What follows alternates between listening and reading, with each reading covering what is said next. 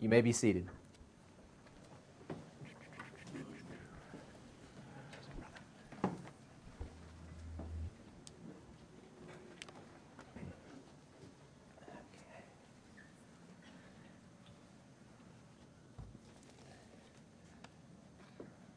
right, if you have your Bibles with you this morning, I want to invite you to turn with me to the book of Jude. The book of Jude is the uh, second to the last book in the Bible. If you go to Revelation, you've gone too far. It's the book, the one chapter wonder, right before Revelation. Jude has one chapter. We spent some time uh, in Jude several months ago, and we looked at verses 1 through 7, and we're going to continue in that today. Um, very, very uh, neglected book of the Scriptures, but uh, a book that the Lord has given us, and it is so rich when you, when you actually dive into it. So we're going to continue in that today. I'm going to start our reading this morning at, at verse 1, and I'm going to go through verse 10. We're going to be spending our sermon today on verse 8, though. This is the Word of God. Jude, a servant of Jesus Christ and brother of James, to those who are called, beloved in God the Father, and kept for Jesus Christ. May mercy, peace, and love be multiplied to you.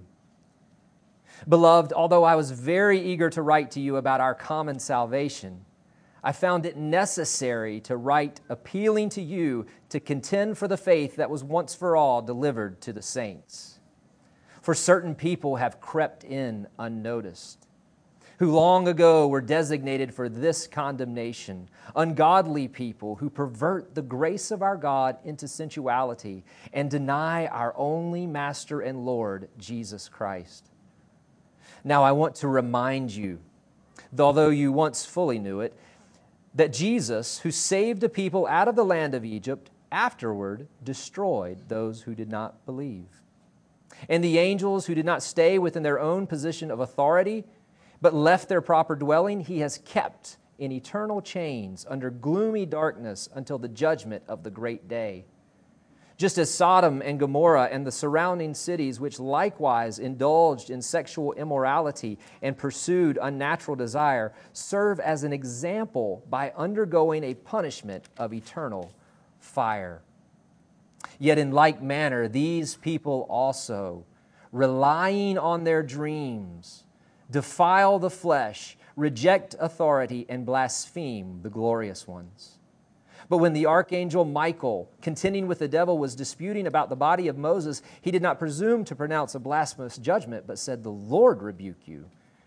But these people blaspheme all that they do not understand, and they are destroyed by all that they, like unreasoning animals, understand instinctively. Here ends the reading of the Word of God. Let's pray.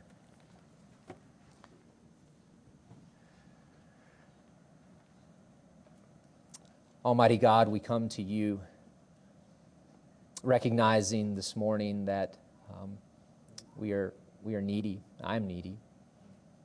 We're needy to, to, to, to help, um, to help us to hear your word. We're, I'm needy to help you to preach your word.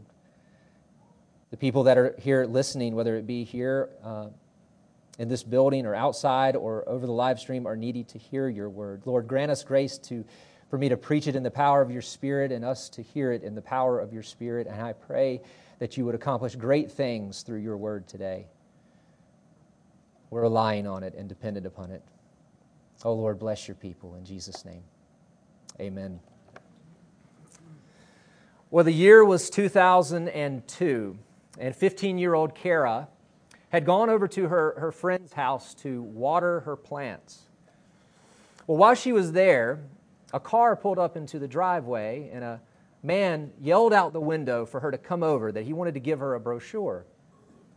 Well, as Kara approached the car, the man pulled a gun on her and apprehended her and stuffed her into a container in his trunk.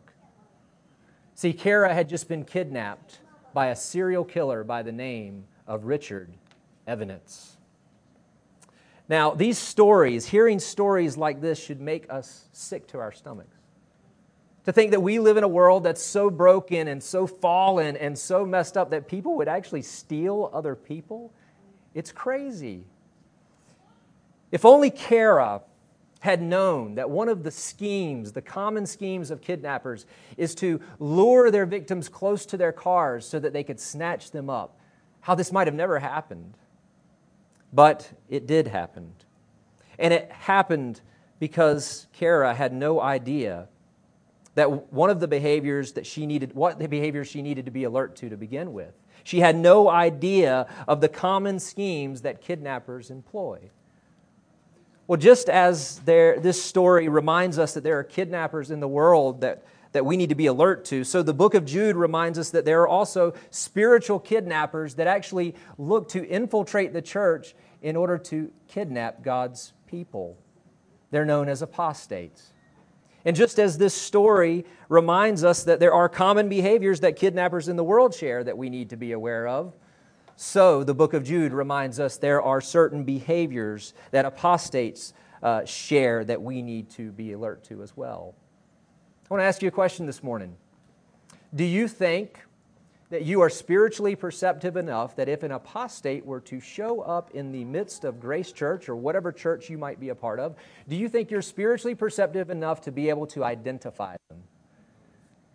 Don't be too quick to answer that question because the scriptures have told us that apostates disguise themselves quite well.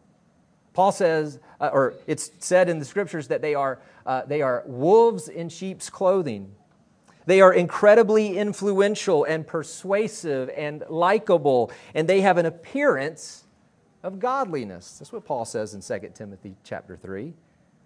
Do you know that there's millions of people right now who are following apostates that have no idea that they are following apostates? There may be even some people in this room who are following apostates or listening on the live stream that have no idea that they're following apostates. Why? Because they are they, they disguise themselves well. They are so easily influential and easy to lead astray.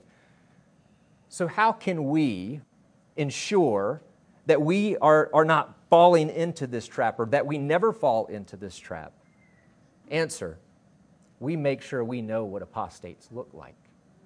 We make sure that we pay close attention to the spiritual portrait of an apostate that God has graciously given to, to us in His Word in the book of Jude. And that's what we're going to look at this morning. We are going to see that spiritual portrait begin to take shape as we look at Jude, verse 8. Jude, verse 8. Before we jump into the text this morning, a, a little bit of context.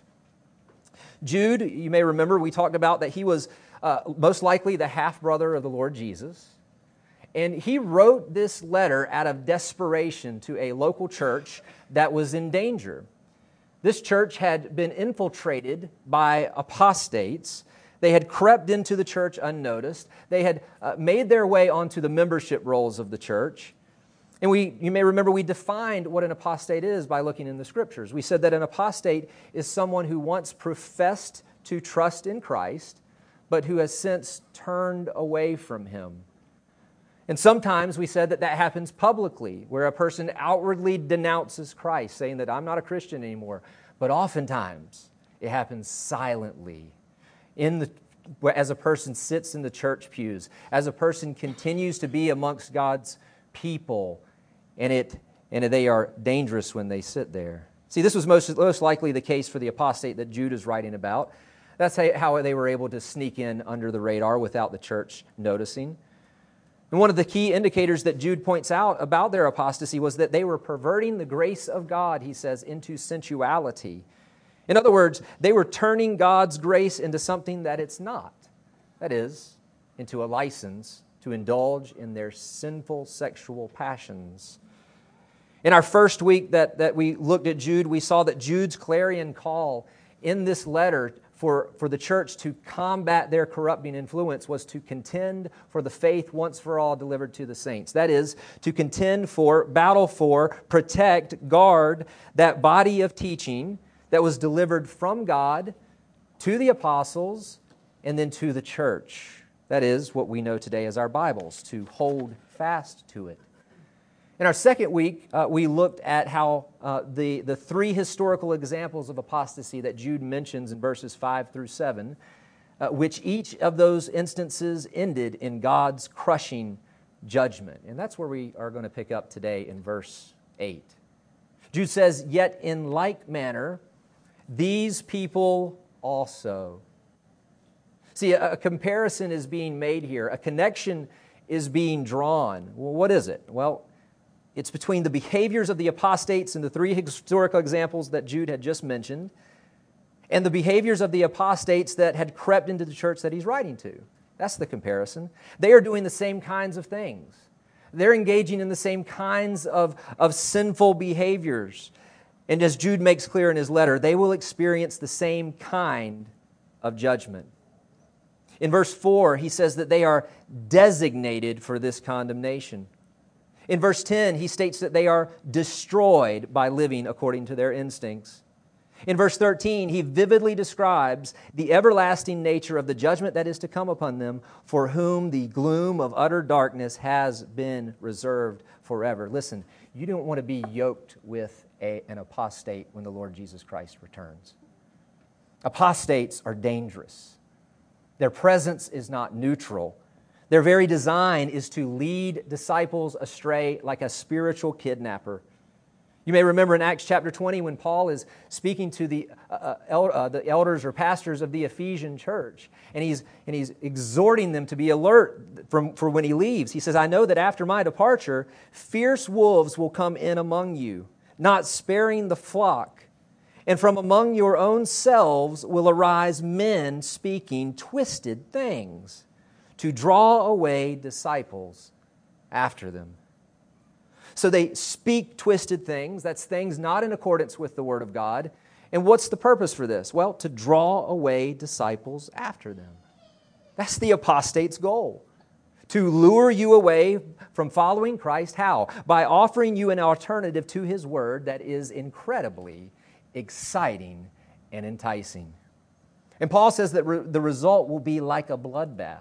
He says it's like fierce wolves ripping a flock of sheep to shreds. They're not going to spare the flock. Apostates are very dangerous. And if we're thinking rightly, we want to do everything that we can to avoid their destruction in our lives, both individually as well as as a church corporately.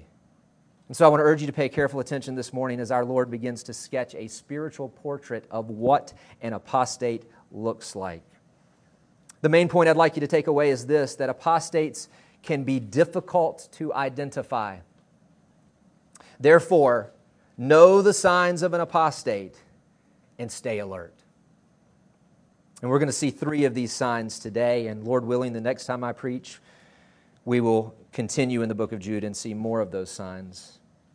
But the first sign I want to show you today, and by the way, I am going to spend the most time on this sign. So don't become restless after you think, wow, we've got two more to go. First sign apostates appeal to another source of revelation, not Scripture alone. That's in verse 8. Yet, in like manner, these people also, relying on their dreams, defile the flesh, reject authority, and blaspheme the glorious one. Notice what Jude doesn't say. He doesn't say, yet in like manner, these people also relying on the Bible defile the flesh, reject authority, and blaspheme the glorious ones. Why doesn't he say that? Well, it's because relying on God's word would never lead anyone into sexual immorality or any of these other grievous sins. No, no. In order for an apostate to justify their, their heretical teaching and sinful lifestyle, they have to appeal to a source other than the scriptures of the Old and New Testaments. That's what they have to do, that's what they must do. Jude says that these men rely on their dreams. Now, when you and I think about dreams, we tend to think about those movies that play in our heads at night when we're sleeping. But that's not exactly what Jude has in mind here. The Greek word that he uses, translated as dreams, is not really the typical word for dreams in the New Testament. This word is actually only used in one other place in the New Testament, which actually will shed some light on its meaning. You may remember at Peter's sermon at Pentecost, he, he's preaching and he quotes the prophet Joel to explain exactly what's going on as a result of the Holy Spirit's coming. I mean, wondrous things, amazing things. And he says this, quoting the prophet Joel And in the last days it shall be, God declares, that I will pour out my spirit on all flesh. And your sons and daughters shall prophesy, and your young men shall see visions, and your old men shall dream dreams. And so these dreams that Joel is referring to, they actually correspond to what's going on at Pentecost. That when the Holy Spirit came, the Holy Spirit revealed the Word of God to the apostles, empowered them, uh, and then they in turn proclaimed it, and the Jews who were there from different nations were actually hearing it proclaimed in their own languages. And so these dreams are revelatory in nature, where God is communicating His Word, typically through His apostles, to His people. And we can see this in different places in the New Testament. For instance, you may remember in Galatians 1, Paul's talking about the gospel that he preaches. He says, I didn't receive it from a human being. He said, I received it from revelation. You may remember a, a, handful of times in the book of Acts, the Apostle Paul has these visions or revelations.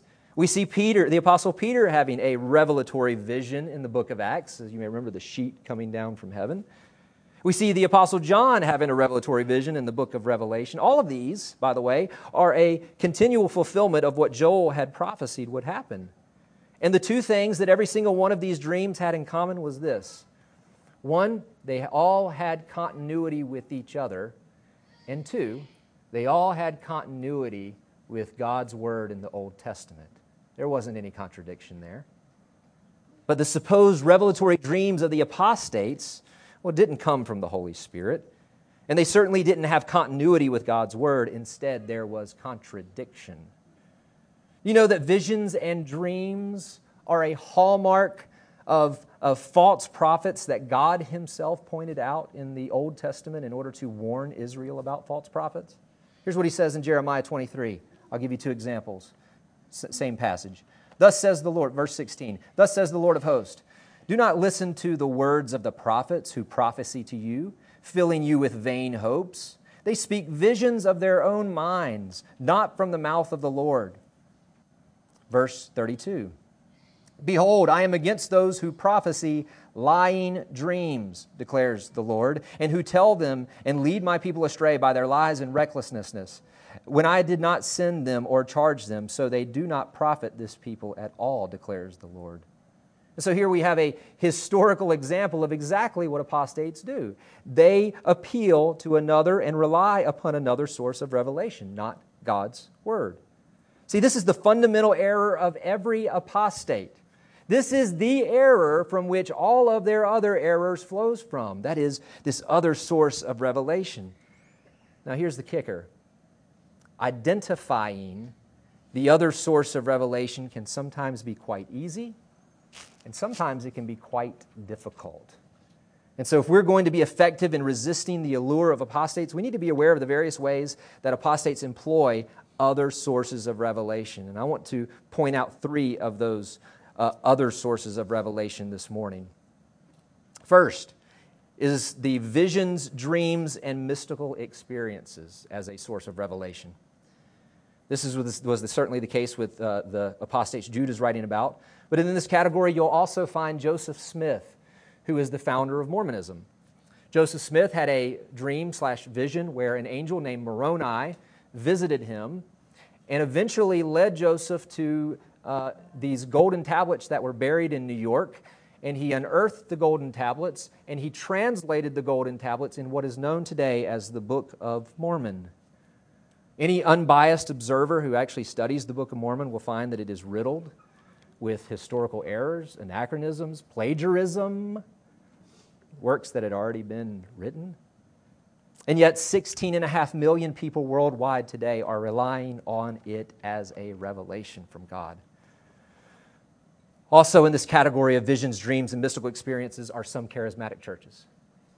These are churches with a hyper focus on the Holy Spirit and supposed revelations from Him. One example of this is Joyce Meyer. I want you to listen to what she says. She says, The Bible can't even find a way to explain this. Not really. That is why you have got to get it by revelation.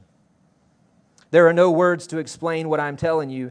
I have got to just trust God that He is putting it into your spirit like He is putting it into mine. This other mystical source of revelation is apparently how Joyce Meyer can, can justify some of her heresies, like, for instance, that while Jesus was on the cross, he stopped being the Son of God. Or the other famous one, that Jesus went to hell to pay the price for our sins and he was tormented by demons. And if you don't believe that, you can't be saved. Clearly contradicting God's word. So beware of those who appeal to visions, dreams, and mystical experiences. The next one I want to point out, other sources of revelation, is biased interpretations. Now, this one is one that is hard to identify sometimes. This is where one person or a few people's biased interpretations of the scriptures effectively become the other source of revelation. And so in this category, you'll find Charles Taze Russell, who was the founder of what has become known today as the Jehovah's Witnesses. Charles, he didn't like what the, uh, the Bible had to say about hell, and so he developed his own personal interpretation of the Bible that excluded hell, and that continued to exclude a number of other things and add a number of other things.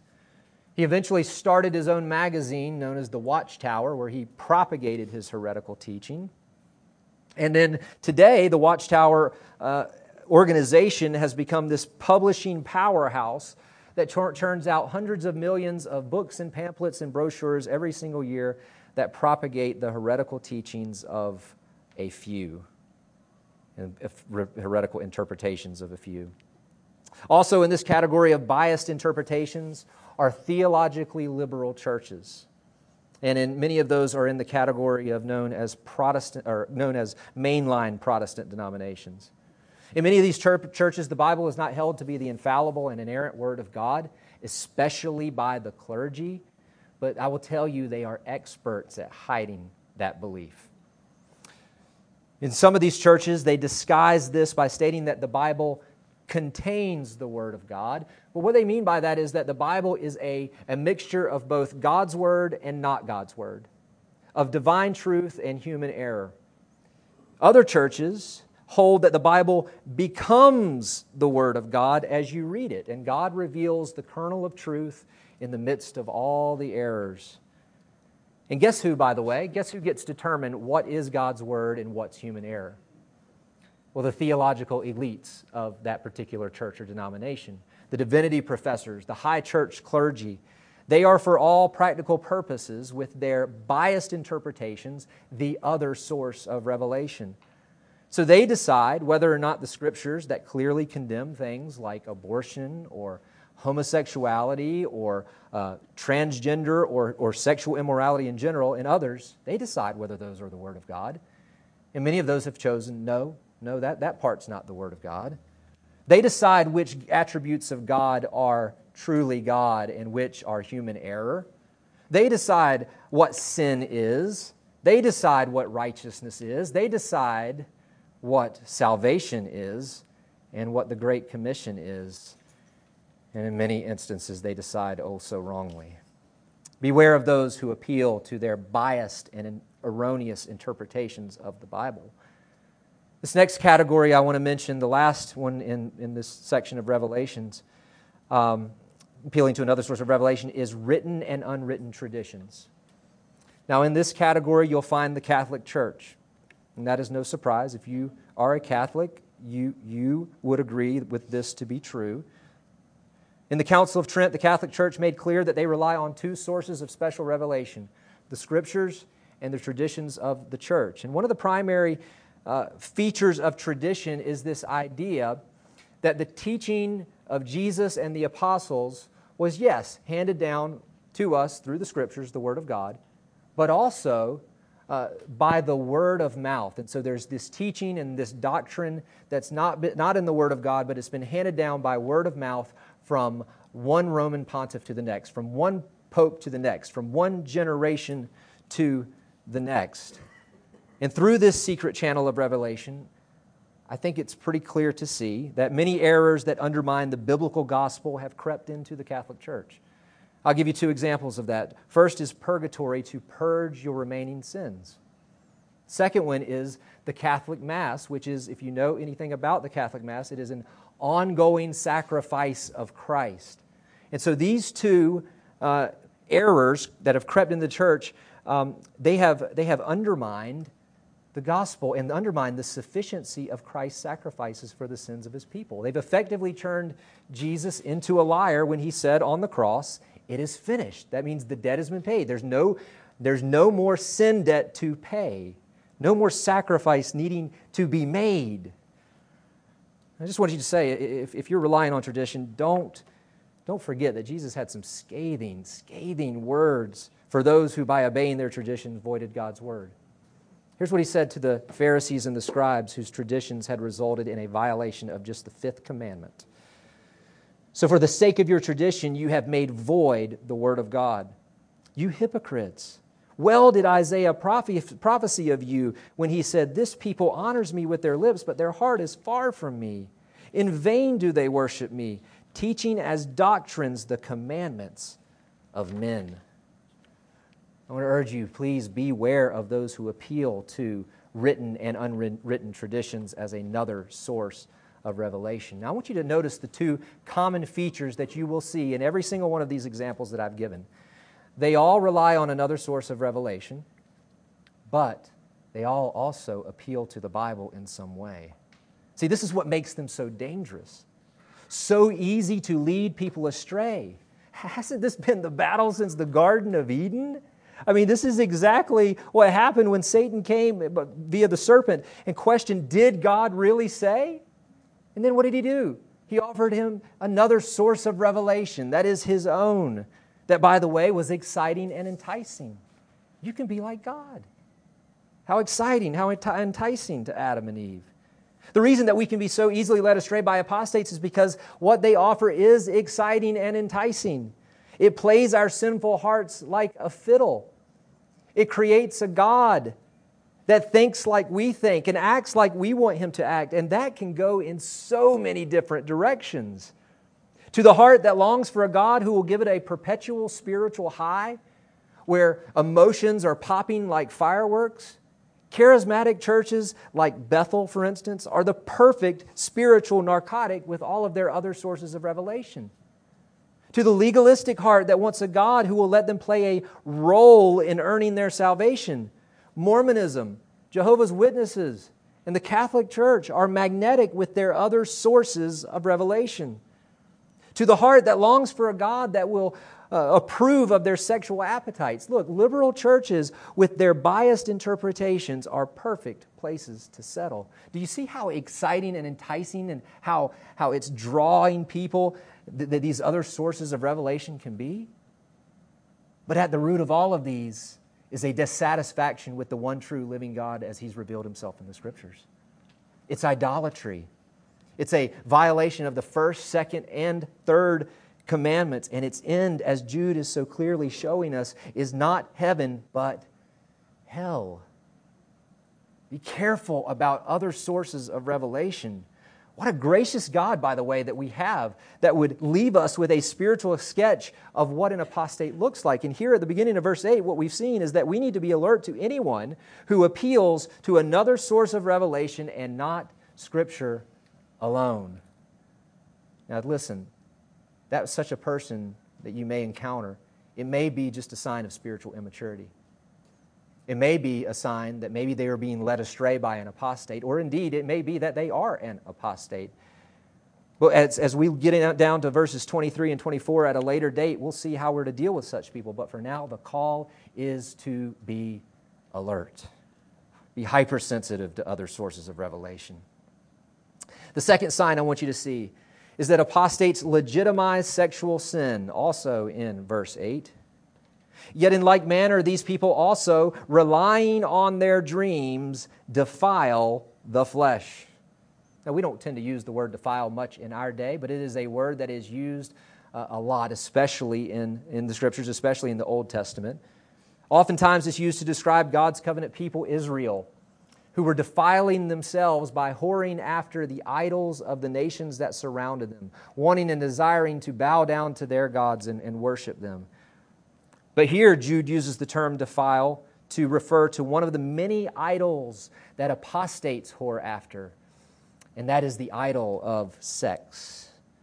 That's what he means by defile the flesh. They're defiling their flesh by committing sexual sin. He says, Yet in like manner, these people also defile the flesh. Like who?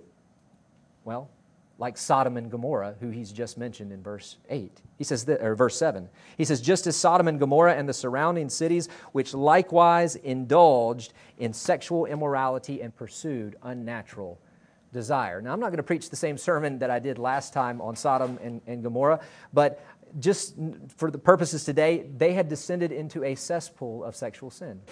Sexual sin had been legitimized in, in those cities. You can catch a glimpse of that by reading Genesis chapter 19 as every man of the city, both young and old, surrounded Lot's house like a pack of hungry wolves, lusting to have a homosexual encounter with the inhabitants who had come to stay and lodge with Lot for the night, who were actually angels. Judah saying that, that these apostates in this church that he's writing to, that they had crept into the, that had crept into the church, that they were indulging in the same kinds of sexual sins. They were indulging in what he says is sexual immorality and unnatural desire.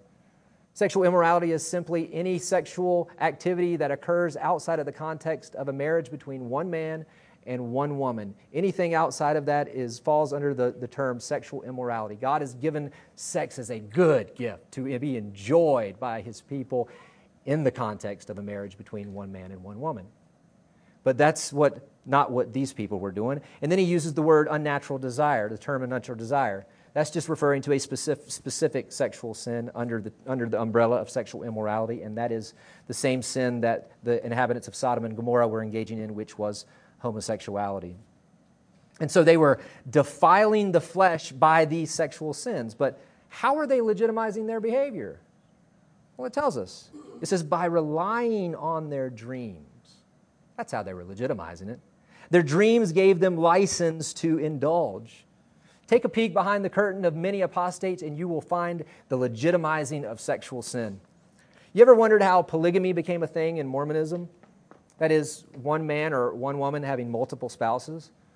Well, it's not because Joseph Smith actually studied the Bible and actually came out with that. No, reliable sources actually tell us that he committed adultery on his wife and then conveniently had a revelation that it was God's will for men to have multiple wives. And so all of a sudden, the guilt of his sexual sin was erased and he could indulge his sexual sinful appetites. Doesn't that shed some light on what it says here? That relying on their dreams, they defile the flesh. That's how idolatry works. Whatever the idol is, it becomes something that you must have. In this case, the idol is sex. And so it's something that your heart must have. And so your heart, what it does, it, it will do whatever it takes to justify making that, that, that, that sin lawful. If it can't justify sexual, it can't justify sexual sin by a clear reading of the scriptures, so it must do one of two things.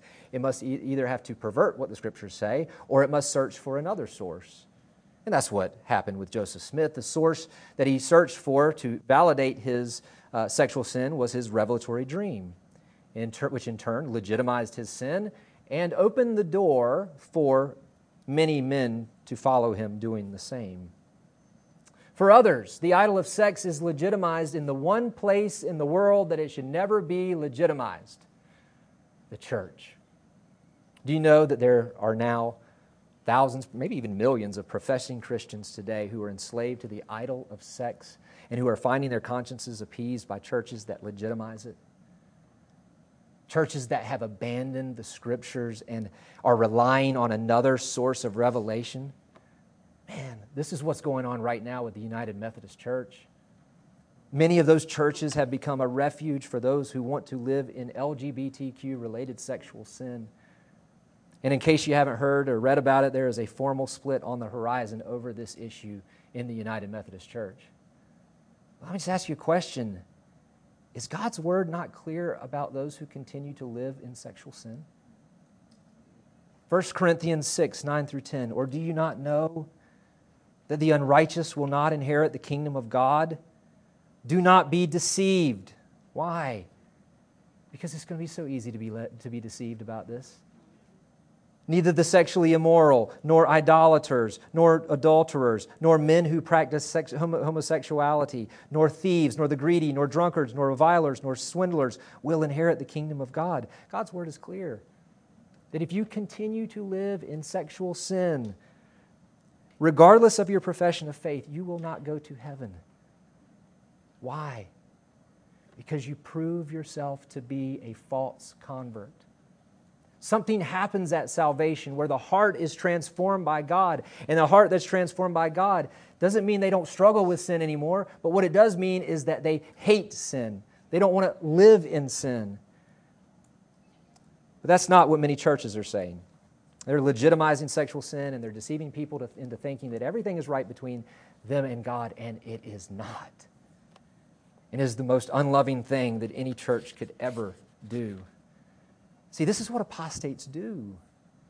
If you attend one of these churches, I want to just tell you, you need to run. You need to run, run, run as fast as you can. Run to a church that submits to the authority of God's word and preaches and teaches what God has said, not what people who've perverted the scriptures with their biased interpretations say. Listen, if you're living in sexual sin, I want to tell you today, I want to speak to you quite clearly there is hope. But there is not hope in churches that legitimize it. There is hope in the Lord Jesus Christ. There is hope in Him and Him alone. Christ can and will set you free when you turn from sin and turn to Him. That's exactly what He did for the members of the church, many members in the church of Corinth. The very next verse in that verse that I just mentioned says this, verse 11, and such were some of you. That is, you were sexually immoral. You were practicing homosexuality, but you were washed you were sanctified. You were justified in the name of the Lord Jesus Christ and by the Spirit of our God. See, the grace of forgiveness is available to you, and the strength to actually overcome it is available to you. This is something that, that, false, or, or that apostates can't offer you. All they can offer you is a false justification to continue to feed the idol of a sex that will lead in both their destruction and yours. Ah, the portrait of these spiritual kidnappers is taking shape.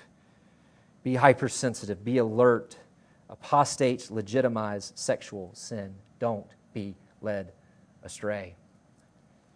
The third sign I want you to see today in this uh, verse 8 apostates reject God's authority by rejecting his word. Yet, in like manner, these people also, relying on their dreams, defile the flesh, reject authority. Well, the very fact that this word authority is singular rather than plural gives us an idea of what Jude is talking about here. And a second clue is that the word he uses is actually a derivative of kurios, which is a word that means Lord. And so it's quite clear that, that Jude is not referring to authorities in general, but God's authority. Apostates reject God's authority. How do they do it? Well, a couple of ways. Fundamentally, they do it by relying on another source of revelation or relying on their dreams instead of relying on God's word. The revelation from their dreams or their other source of revelation cancels out the revelation of God in the scriptures. And this leads to the second way in which apostates reject God's authority, which is by their works. That's what Jude said in verse 4. They pervert the grace of God, our God, into sensuality. That's sexual sin. And as a result, they deny our only Master and Lord, Jesus Christ. And so Jesus' authority is denied or rejected by what they do, their works. Jesus says, abstain from sexual sin. The apostates say, no, no, no, no, you don't have to do that. You can, you can indulge in it. So, apostates, again, reject God's authority by rejecting his word. This is exactly, by the way, what Peter said would happen in 2 Peter 2 1, he says this, but false prophets also arose among the people. That's in the past. Just as there will be false teachers among you who will secretly bring in destructive heresies, even denying the master who bought them, bringing upon themselves swift destruction. See, heresies are always destructive and always by nature a rejection of God's word. They're they are, uh, what they are is they're basically false teaching and false doctrine that contradict what God has laid down in the scriptures. And Peter uses a very apt word to describe them. He says they're destructive. They don't bring freedom, they bring enslavement. They don't bring spiritual life. They put people in a spiritual chokehold that will eventually lead to death if they don't escape. And nowhere is the destructive nature of heresy seen clearer than when apostates pervert the gospel. How do they do that? Well, before we know how they do that, we need to make sure that we have a firm grasp on what the gospel is so that we can have an authentic to compare to the perverted version. So, what is the gospel? Well, the gospel is simply this Jesus Christ, who he is and what he's done. The bad news is that you and I, we have broken God's law. We have incurred a, a massive debt that you and I cannot pay. And the good news is this is that God has sent his son Jesus in order to pay that massive debt for us through his suffering and death on the cross, to pay the sin debt for his people. You see, our lives are like this continuously moving conveyor belt. At one end of it is our hearts, at the other end of it is, is that what accumulates. And so our, from our hearts keeps churning out lumps of coal. Those represent our sins. And as we get to the end of the conveyor belt, that coal keeps piling up and piling up and piling up and piling up and increasing and increasing and increasing. But just because we have the pile of coal, what does that represent? Again, it represents our, represents our sins, every violation of God's law, every lustful thought, every lie we've ever told, every dishonoring thought we've ever had of, uh, that dishonors God, every dishonoring word we've ever spoken, every dishonoring uh, uh, um, action that we've ever committed, all of that is piling up. And guess what? There is nothing that we can do to even remove one lump of coal from that pile. No religious activity, no good work that we do can even take one lump of coal away. And the bad news is that the scriptures tell us that that monument, that that pile sits there as a monument. And it says in the scriptures that the soul that sins shall die. And that the wages of sin is death. That means hell. And so that pile stands there condemning you and me to hell, and there is nothing that we can do about it except to fling ourselves on the mercy of God that is offered to us in the Lord Jesus Christ. See, when Jesus was on the cross, First thing you need to know about his life is, is yes, his life had a conveyor belt too. Except what was coming and being churned out and piled up at the end of his life was not lumps of coal, but were nuggets of pure gold. That is, he lived according to the law of his Father in thought and word and deed for the entirety of his life. He had a perfectly obedient life. And if at the end of his life the, the pile of gold was full and complete, then he went to the cross. And when Jesus went to the cross, it was like he was a, a dump truck that backed up to the sins of his people and was loaded up and then drove it off to the incinerator to be consumed by God's wrath in their place. See, you and I broke God's law. Jesus came to pay the debt for us, to pay the fine for us. And then on the third day after he died, he rose from the dead, an undeniable sign that the vicarious payment that he had made for the sins of his people had been accepted by the Father. And in order to receive the forgiveness of sins, God's authoritative word says that you must stop trying to earn it. You must stop trying to work for it. And you must start trusting in Christ and Christ alone. That's what Ephesians 2 8 and 9 tells us. For by grace you have been saved through faith. And this is not your own doing, it is the gift of God, not a result of works. Not a result of works not a result of works, so that no one may boast. The moment that you repent, which means to turn from your sin and turn and trust in Christ, every sin that you've ever had is forgiven. And that big pile of gold that is Christ is transferred to your account as if you had lived that perfect, sinless life as He did. That is His perfect righteousness given to you. And on that basis, and that basis alone, you are declared as righteous in God's sight. That's what justification by faith alone means. You're trusting in Christ, and his righteousness is imputed to you. Let me ask you this morning have you turned from your sin and turned to Christ and Christ alone? If you haven't, That big pile of coal, that big pile of sin is still yours, and at any moment you could be consumed by God's wrath. It is His sheer grace and mercy and patience that hasn't consumed you yet. But yet today, how gracious He was to send you here that you can hear the gospel and have the offer of salvation presented to you. I urge you today to repent and believe before it is too late. You don't know when you are, will, will die.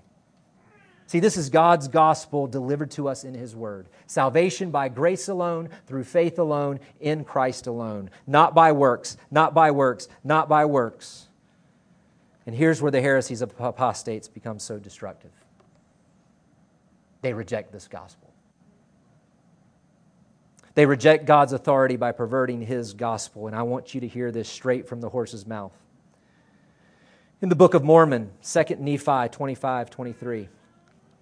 For we know that it is by grace that we are saved after all we can do. Translation, you do your best and Christ will do the rest. That is a false gospel that will lead you to hell.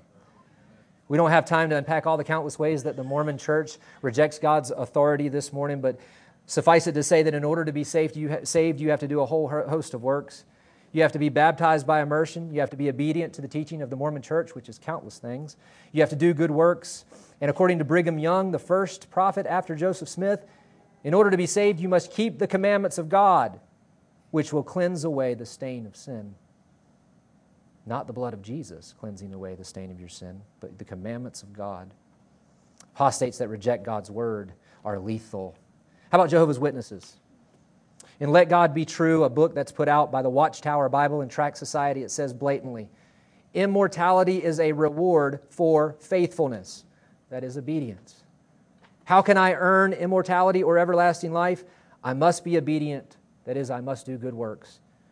That's exactly why they knock on your door. They are earning their salvation.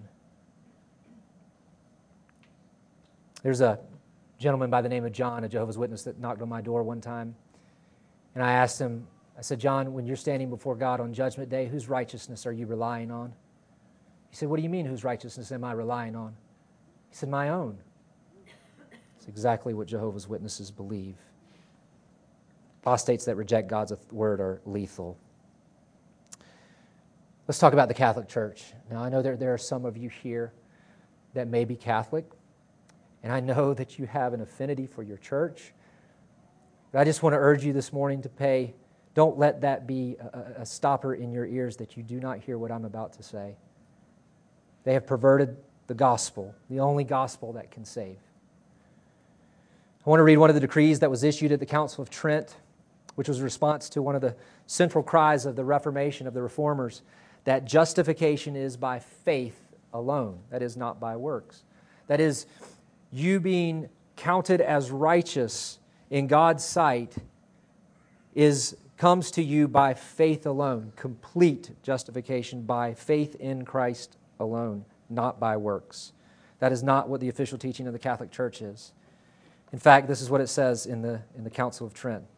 If anyone, of, anyone says that the justice or the righteousness received is not preserved and also increased before God through good works, but that the said works are merely the fruits or the signs of the justification obtained, but not a cause of the increase thereof, of that justification, let him be anathema.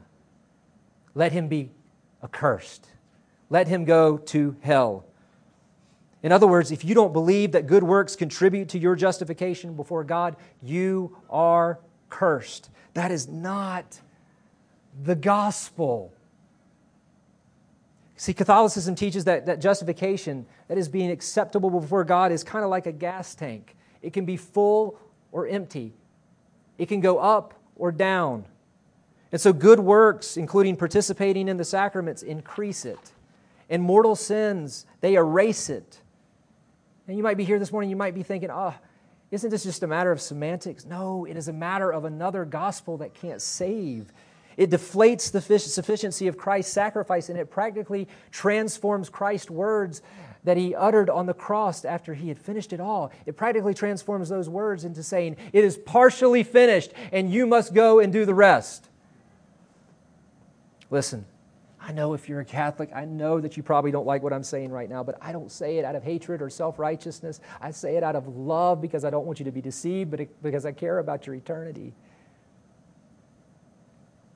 If you're having a hard time with this, I want to plead with you to pick up your Bible this afternoon and read Romans 1 through 4, which has to do with justification. And simply just ask yourself one question What role do my works play in my acceptableness before God?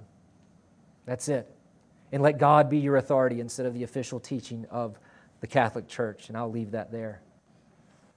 How about charismatic churches? Listen, not all charismatic churches have perverted the gospel, but let, listen, the conditions are ripe for it to happen when other sources of revelation are being re- relied upon.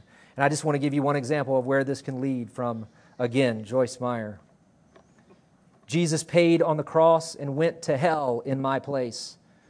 The scene in the spirit realm went something like this God rose up from his throne and said to the demon powers tormenting the sinless Son of God, Let him go. Then the resurrection power of the Almighty God went through hell and filled Jesus. His spirit went to hell because that is where we deserve to go. There is no hope of anyone going to heaven unless they believe this truth. You know she's claiming? She's claiming that you cannot be saved unless you believe that Jesus went to hell to pay for your sins. Clearly, another gospel, another gospel that you can only get by Joyce Meyer revelation. We could go on and on and on, but I hope this is enough to convince you that apostates are not just going for a flesh wound, they are going for your jugular. They are seeking to draw you away from the faith, seeking to drag you, you way down to hell. And sadly, they will succeed with many false converts who profess Christ. And though they will ultimately fail with those who genuinely trust in Christ, the scriptures tell us that many disciples will be dragged away for a season. And I don't want that to happen to you. And I don't want that to happen to me. I don't want us to have to endure a nightmare like that. See, apostates are, are, are fierce wolves, as Paul said, and they will not spare the flock. But thanks be to God's grace to us here today in this letter that we have begun to see a portrait of what these spiritual kidnappers look like so that we can identify them and, and not be led astray. So, what we've seen today is that apostates rely on another source of revelation. Be hypersensitive to that. Legitimize sexual sin. Be hypersensitive to that. And reject God's authority by rejecting His word. Be alert, grace church. Well, as we conclude today, I want to tell you the rest of uh, Kara's story, who was kidnapped. After being kidnapped by Richard Evonitz, the, Evonitz, the uh, serial killer, he took her back to his apartment and treated her shamefully. But by God's grace, she was able to escape her captor 18 hours after her abduction. Eventually, Kara went into law enforcement and she became a voice to warn people about uh, the signs of, of, of, a, of a kidnapper so that they wouldn't have, people wouldn't have to endure the same nightmare that she did. Well, similarly, there are many people who have escaped from spiritual kidnappers, apostates, and have become a voice to warn Christians of the signs of apostasy. Because they don't, in, in the same way, they don't want people to have to endure the same nightmare that they had to endure. Well, church, we have those signs right here. We have them right here in God's Word. And this is just, by the way, one of the ways that the Lord Jesus Christ exercises his, his office as king over his people. He protects us by sketching a portrait of our enemy so that we will not be led astray. What a wonderful king we have that would protect his sheep like this. Let's pray. Oh Lord, hard things sometimes come to us in your word, but they are good for us. Thank you, Lord, that you have warned us by giving us a spiritual sketch, or begun to in, in, in the book of Jude, Jude chapter 8, Jude, verse 8, that, that we have here for us these signs that we need to be we need to be careful of, we need to be aware of, we need to be alert to. Lord, thank you that you've reminded us that, that you do not want us being led astray by, astray by someone who appeals to another source of revelation. Thank you that you've warned us that you do not want us to be led astray by those who legitimize sexual sin. Or those who reject your authority by rejecting your word. Oh, we pray, Lord, for those here today who, who may be here and may have even tiptoed down that road where they are following apostates. We pray that you would draw them back. Pray for the lost that you would convert them. And we pray for us, Lord, that this would be a means that you use to protect us from apostates that may one day come into the midst of Grace Church. Thank you for being a sufficient king. Thank you for being a king that reveals this truth to us. Oh Lord, let us hear it and let us, let us beware and be alert. Thank you for your goodness to us, Lord. In Jesus' name, amen.